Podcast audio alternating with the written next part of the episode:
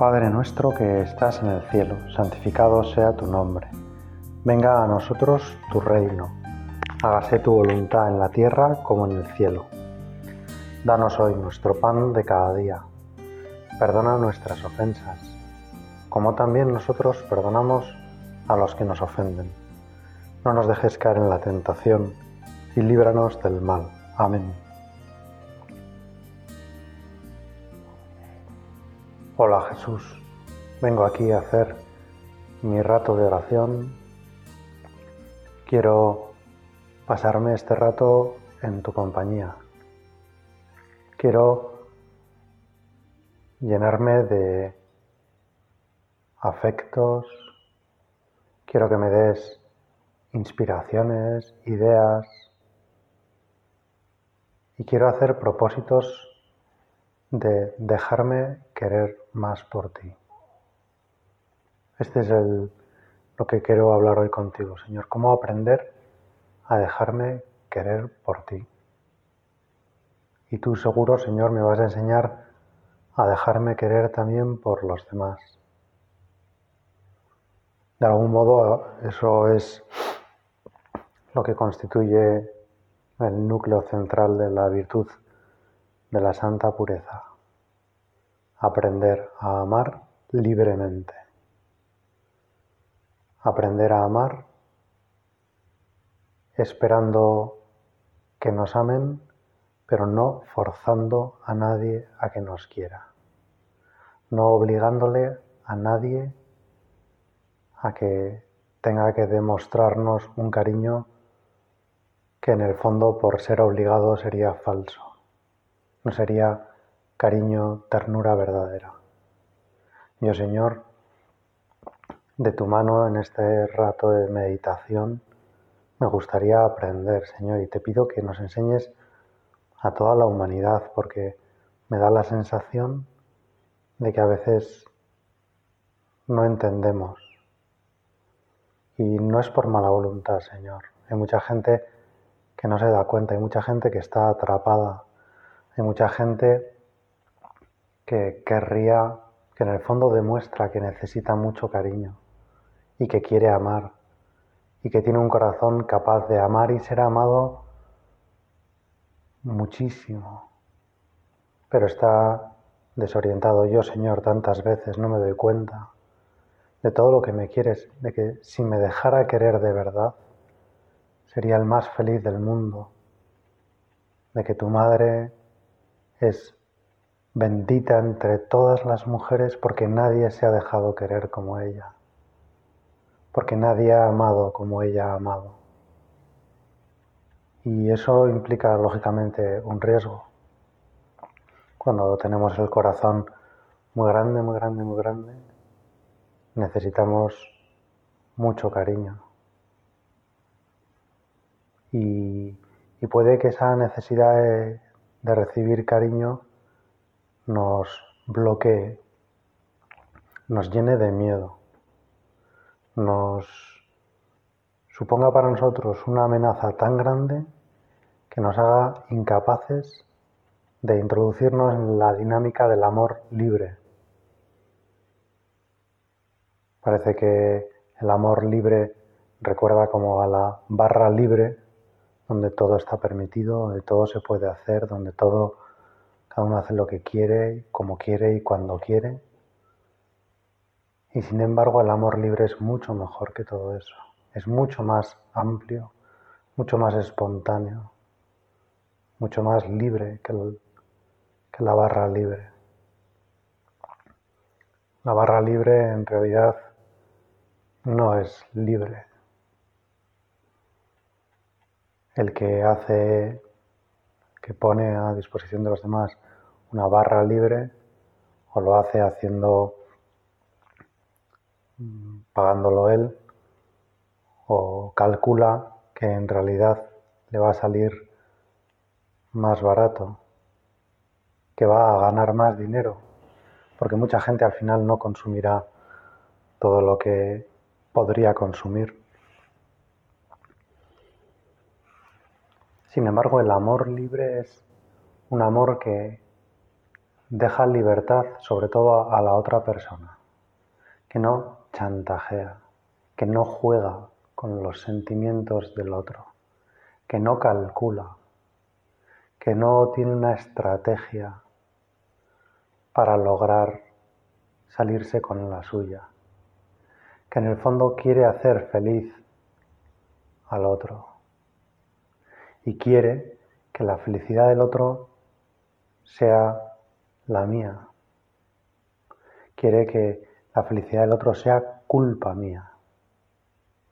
Señor, yo cuando vivo la santa pureza, en el fondo quiero que me quieran y quiero que sean felices queriéndome.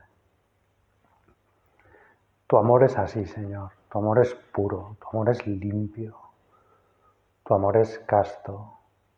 Y yo quiero, Señor, que me enseñes a amar así porque veo que esa es la causa de que tú seas tan feliz, tan bueno, tan majo.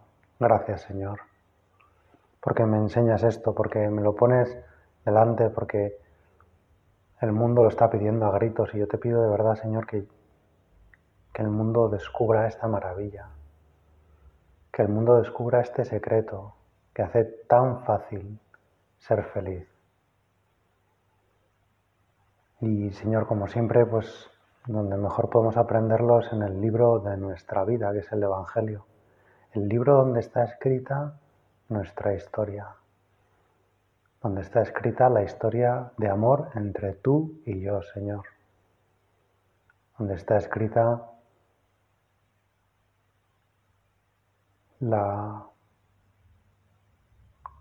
el relato sobre todo lo que tú me amas sobre todo lo que tú deseas estar conmigo, sobre todo lo que tú te dejas querer, sobre cómo tú, Señor, pides cariño, das pistas para que te queramos. Y la libertad, donde está escrita la libertad que yo tengo para quererte o no, donde está escrita, Señor, la historia de mi libertad, que es la historia de tu sacrificio, de tu cruz, donde has comprado mi libertad. Yo era un esclavo, yo estaba atrapado por el pecado, yo estaba encarcelado. Y tu Señor fuiste a la cruz, te ofreciste en mi lugar para comprar mi libertad, para darme una nueva vida, para que yo pudiera volver a empezar,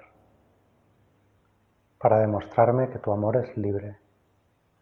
Y por eso tu amor no reprocha, no rechaza, no excluye, no dice nunca basta. Y eso es lo que a mí me pide, Señor, un amor libre, donde yo te deje a ti que me quieras, que me quieras como tú eres, que me quieras si tú quieres, que yo sé que quieres, Señor. Yo creo que tú me quieres, que me quieres querer más, y por eso quiero dejarme, quiero aprender a dejarme querer. Y yendo al Evangelio, pues nos encontramos con una escena realmente conmovedora.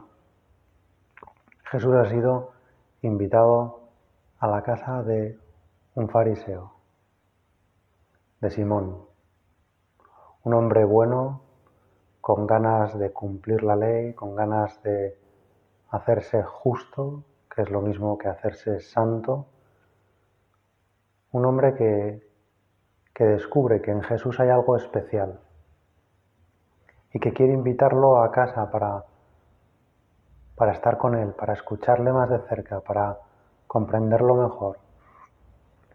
Un hombre que tiene deseos de amar y ser amado. Y entonces le invita a cenar a Jesús, prepara un buen banquete pero de repente todo se trunca cuando aparece en la escena una mujer.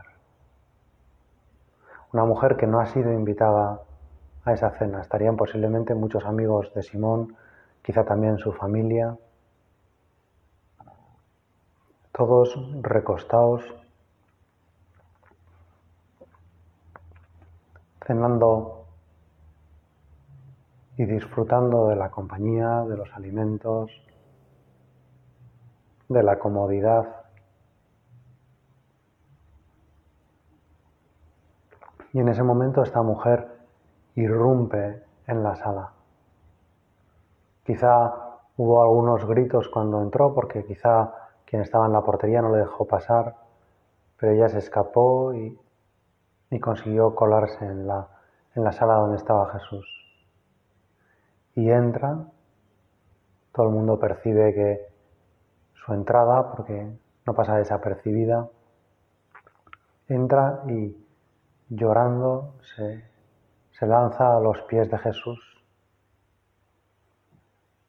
y empieza a enjugarlos con sus lágrimas, a limpiarlos con sus lágrimas,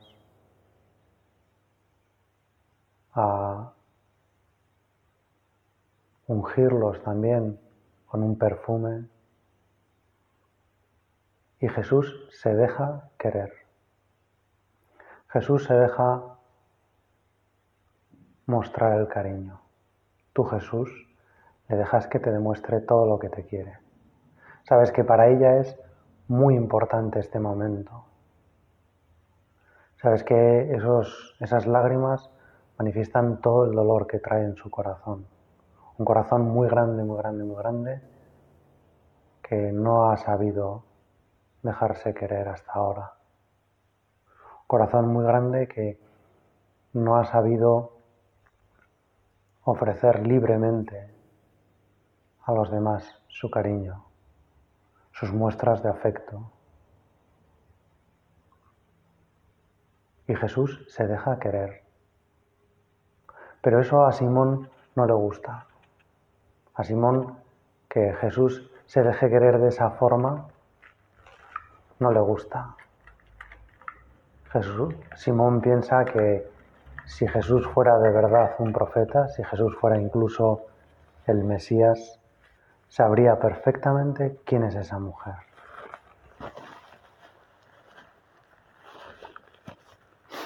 Es una mujer que es una pecadora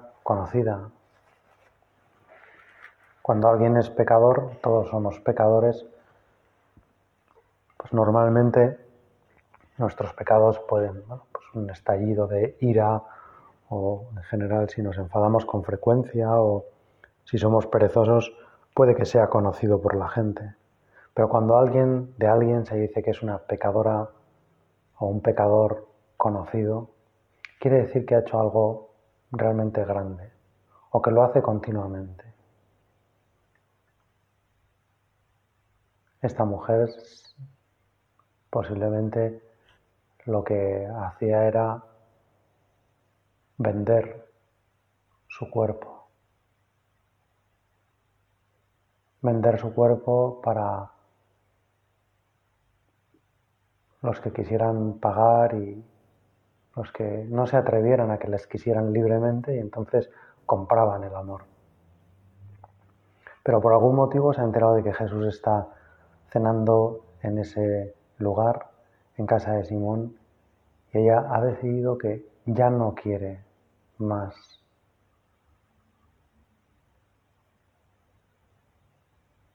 ese tipo de servicio. Ya no quiere aprovecharse de la debilidad de los hombres. Ya no quiere traficar con el cariño, ya no quiere jugar con los sentimientos. Y ha decidido que a partir de ahora va a amar libremente. Y por eso es capaz de ponerse delante de Jesús tal cual es, sin ningún truco, sin ninguna estrategia. Se pone delante de Jesús como es ella,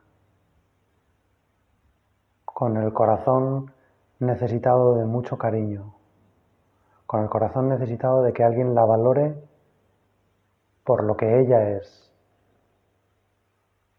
con la necesidad de que alguien la valore como ella es, con un corazón grandísimo necesitado de cariño. Y le deja a Jesús que le dé su cariño si Jesús quiere. Y Jesús se deja querer. Y Jesús quiere a esta mujer y la quiere y, la, y le demuestra que la quiere por encima de todo cuando le perdona, cuando no la trata como se merecerían sus pecados, cuando Jesús se queda con la culpa, la asume, eso será parte de lo que lleve luego a la cruz. Tú Jesús asumes la culpa de todos los pecados que había hecho esa mujer, de todos los pecados que había inducido a hacer a otras personas.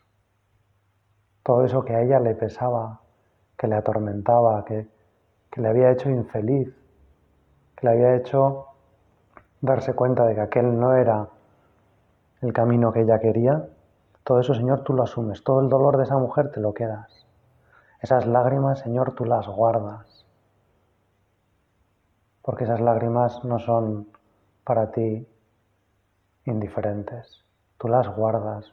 Son joyas, Señor. Porque tú nuestro dolor lo quieres llevar entero. Porque tú quieres asumir todo lo nuestro, sobre todo lo que a nosotros nos pesa. Porque quieres llevar tú la peor parte. Porque nos quieres felices, Señor. Y entonces le perdonas. Y esa mujer de repente se da cuenta de que hay alguien que la mira con respeto, que no la utiliza, que la quiere por lo que es. Ella ya en ese momento se presenta ante Jesús sin nada. No tiene méritos, no tiene forma de comprar el amor de Dios. Se ofrece tal cual ella es. Y entonces Jesús ante un corazón así, un corazón que se deja querer de esa forma, se vuelca y lo hace de forma inmensa, sobreabundante, divina, extrema, radical. Jesús se da entero, Jesús la ama, le da el perdón, un don más grande que el que antes le había dado. Jesús le devuelve su dignidad, le dice que es amada, que es amada por encima de todas las cosas, que todo un Dios, con su capacidad de amar, que es infinita, quiere volcar todo ese amor en su pobre corazón, un corazón que estaba roto, pero que ha sido curado, que ha sido reparado. San José María decía a veces que cuando una sopera se rompe, se le podían poner una especie de hierros que unían los trozos rotos y que se llamaban lañas. Y decía que a veces una sopera con lañas era más bonita que una sopera que nunca se había roto. Esta mujer es una sopera con lañas. Ese corazón le han tenido que poner muchas lañas porque ha sufrido mucho, porque se ha desengañado muchísimas veces, porque ha pensado que le querían, pero en realidad no le querían. En realidad la estaban usando,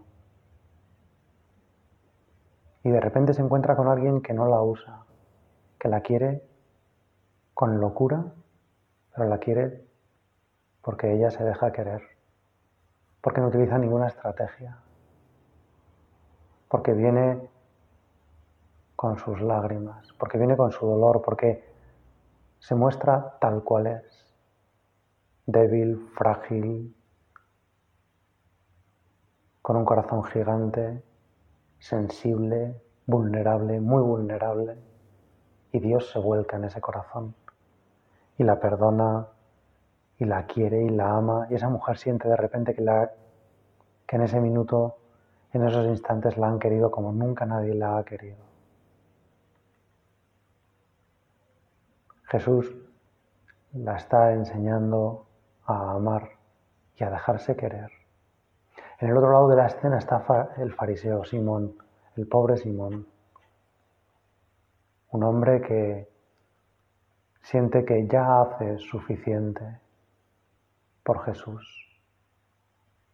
Y se le ha olvidado tener con Jesús detalles de cariño, detalles de cortesía, ofrecerle una jofaina para lavarse los pies, ofrecerle algún perfume para refrescarse, ofrecerle un beso de recibimiento, una muestra de cercanía. Simón, sin querer, a lo mejor está observando solamente a Jesús. No necesita que le quieran. Ha traído al Maestro, pero quizá su corazón está cerrado. Y por eso critica a Jesús. Por eso le dice, si éste supiera quién es. Y entonces Jesús le cuenta una historia preciosa donde a un hombre se le ha perdonado muchísimo A un hombre se le ha perdonado una deuda inmensa y en cambio a otro se le ha perdonado una deuda pequeñita. ¿Cuál de los dos amará más? Supongo que aquel a quien más se le perdonó. Y Jesús le dice a la mujer, ¿ves esta mujer? Pues cuando yo entré aquí tú no me diste un beso de recibimiento, no me diste agua para mis pies, no me refrescaste con perfume ella, sin embargo, todo eso lo ha hecho. Se le perdona mucho porque ama mucho. Es impresionante porque el Señor en este episodio del Evangelio, que es un episodio de nuestra vida, cambia el orden. En la historia que Él cuenta, la persona a quien se le perdona mucho, entonces ama mucho. Pero aquí es al revés. Quien ama mucho, entonces se le perdona mucho. Y es que en el fondo nos está diciendo que amar y perdonar, pedir perdón, dejarse perdonar, amar y ser amado, en el fondo son dos direcciones de una misma cosa, de una misma realidad. Son dos caras de una misma moneda, dos dimensiones de un mismo movimiento interior. Quien ama se deja amar. Y no hay mejor forma de dejarse amar que amando. Y no hay mejor forma de amar que dejarse amar. Yo, Señor, por eso quiero dejarme amar. Quiero dejarme querer. Quiero demostrarte que te quiero feliz y por eso dejo que me quieras, porque sé que a ti te hace feliz quererme, que a ti te hace feliz soñar, ilusionarte con mi felicidad, con hacerme feliz, con llenarme, con hacer que yo me sienta lleno, satisfecho, pleno, realizado, porque me doy cuenta que es impresionante que un Dios se haya enamorado de mi fragilidad, que un Dios quiera sanar mi vulnerabilidad. Que un Dios se dé cuenta que yo necesito cariño y venga a saciar mi necesidad de cariño. Y que, más impresionante todavía, que un Dios que no necesita nada, que tiene el corazón lleno, que es plenamente feliz, necesite de esta pobre criatura que soy yo, de este pobre corazón que tengo yo para ser feliz, para llenarse, que yo tenga esa capacidad inmensa, infinita, porque mi corazón tiene una capacidad de amar infinita, de llenar el corazón de Dios, de consolar a Dios, de hacerlo feliz, de llenarlo de gozo, de entusiasmo, de orgullo. Señor, ¿qué, qué regalo tan grande nos has dado con la libertad? ¿Qué regalo tan grande con este corazón que puede amar libremente y por lo tanto no obligar. Simón sin querer pensaba que ya hacía suficiente. Había como comprado la visita del Señor. Había preparado una cena y pensaba que con eso, seguro que además era una cena buena, había, se había gastado su dinero en comprar los manjares, en prepararlo todo bien en preparar la estancia para que estuviera bien. Pero él pensaba que ya hacía suficiente, que ya había comprado, que había pagado con creces lo que había, el respeto que, que quería que Jesús le manifestara.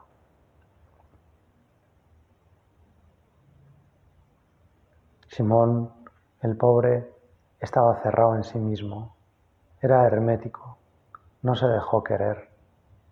Pensaba que no necesitaba nada más. No traía a Jesús para que llenara su corazón, sino para que quizá le diera alguna idea, para comprobar si era verdad todo eso que decían de él. Yo, Señor, te pido que me ayudes a abrir mi corazón, que no me acerque a ti solamente con mi inteligencia. Por supuesto que ojalá cada vez te conozca mejor, descubra más los tesoros de tu corazón, pero que me acerque sobre todo con, con el corazón, Señor, con el deseo de amarte y de ser amado. La impureza es justamente todo lo contrario. Yo me doy cuenta de que los demás son frágiles y me aprovecho de esa cualidad impresionante, Señor, y maravillosa, esa dimensión impresionante de mi vida que es la sexualidad, para atrapar a los demás, para obligarles a que me quieran. En realidad no consigo obligar a nadie, es como dar palos de ciego, dar palos en el aire, disparar con balas que no tienen en realidad capacidad de herir a nadie. Balas de fuego, pero...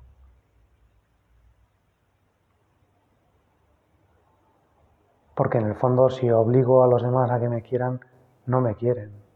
Me pueden dar, eso sí, me pueden ofrecer su sexualidad, pero si no es libre, si no es fruto del amor, la sexualidad es un castigo, es un dolor tremendo. La sexualidad sin amor destroza el alma nos hace infelices, nos hace sentirnos usados, nos hace sentirnos culpables de usar a los demás, nos hace muy infelices, demuestra que el corazón está vacío porque está cerrado.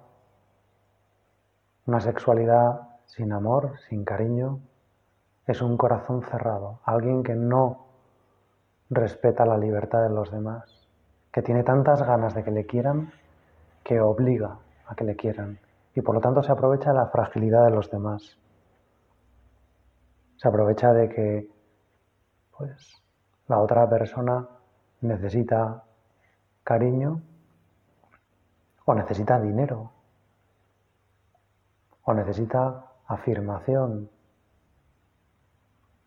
o necesita reconocimiento o necesita sentirse valorado o valorada. Y entonces ataca esa fragilidad y se aprovecha de ella y la compra y violenta. La impureza siempre es violenta. En cambio, la santa pureza siempre es serena, pacífica, libre, discreta, sencilla, transparente, porque enseña el corazón, porque enseña el corazón con todas sus fragilidades, con toda su necesidad de cariño, y deja al otro libre, no le obliga, no le impone el cariño, no le chantajea, no juega con sus sentimientos, no se aprovecha de la debilidad del otro. Por eso en parte la impureza ataca también la fragilidad de Dios, la fragilidad del amor de Dios. Uno podría pensar qué fácil es